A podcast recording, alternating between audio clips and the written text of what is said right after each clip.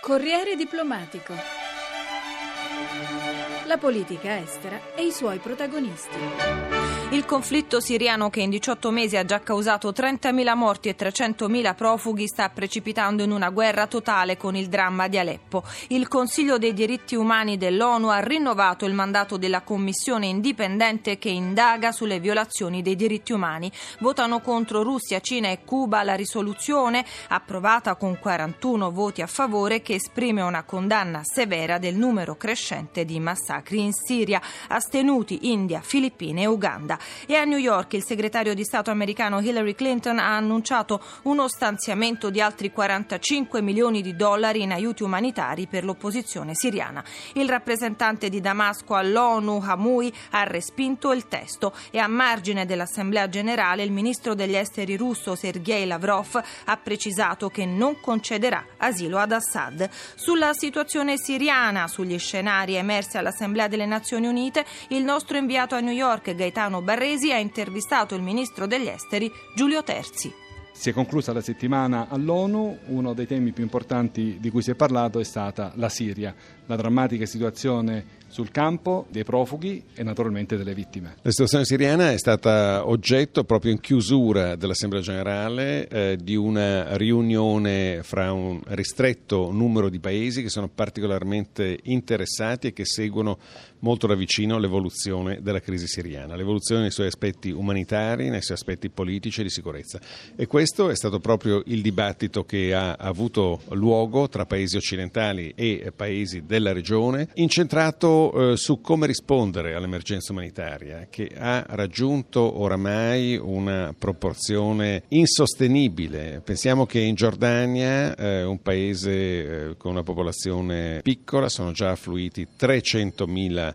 rifugiati. Noi abbiamo contribuito per quello che potevamo fare come risposta immediata con l'invio di un ospedale da campo, con l'invio di kit eh, per eh, emergenze sanitarie, ma anche in Turchia, in Libano eh, vi è una grande sofferenza di tipo eh, economico innanzitutto, ma anche nella difficoltà di accogliere queste decine di migliaia di profughi che continuano a riversarsi su questo territorio. Quindi l'emergenza umanitaria al centro eh, del dibattito che abbiamo avuto, ma anche una soluzione politica che si sta cercando di trovare, incoraggiando tutte le componenti dell'opposizione che sinora erano state eh, molto divise verso un'agenda unitaria. A proposito ancora dei profughi, c'è la possibilità che una parte di questi possano venire in Italia per alleggerire un po' le loro condizioni, soprattutto in Turchia? La possibilità che eh, si verifichi un flusso eh, di profughi nei paesi vicini o comunque nel Mediterraneo sicuramente esiste ed è per questo che si deve fare di tutto per assisterli nelle loro condizioni attuali e dare loro la speranza di poter tornare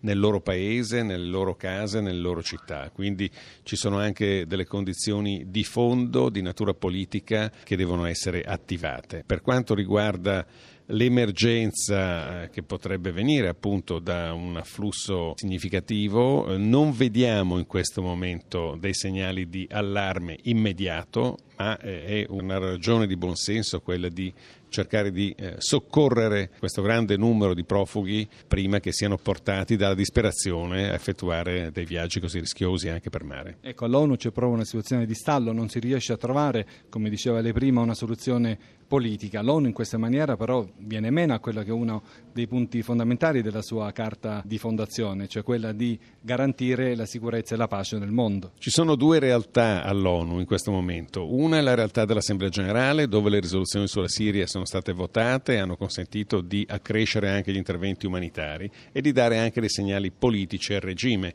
di eh, netta eh, contrarietà e anche di condanna e di stigmatizzazione a questo assurdo massacro della sua popolazione che Bashir Assad sta facendo. Ma c'è un'altra realtà che è quella del Consiglio di sicurezza che viene bloccato per il veto di alcuni membri permanenti che vogliono mantenere una posizione eh, a tutela di interessi eh, eminentemente nazionali e con una mancanza di visione collegiale di interesse alla comunità internazionale. Quindi un Consiglio di sicurezza che riflette ancora delle realtà di inizio anni 90 che eh, dimostra così di dover essere riformato rapidamente. Ecco, e questo ci porta alla tradizionale riunione del movimento guidato dall'Italia di United for Consensus per una riforma condivisa del Consiglio di sicurezza. Noi siamo convinti da molti anni, ma le circostanze e le vicende che stiamo vivendo ci rafforzano ancora di più in questa convinzione che i membri eh, nuovi del Consiglio di sicurezza, un Consiglio di sicurezza allargato, può essere allargato soltanto a dei paesi che vengano eletti dall'Assemblea generale.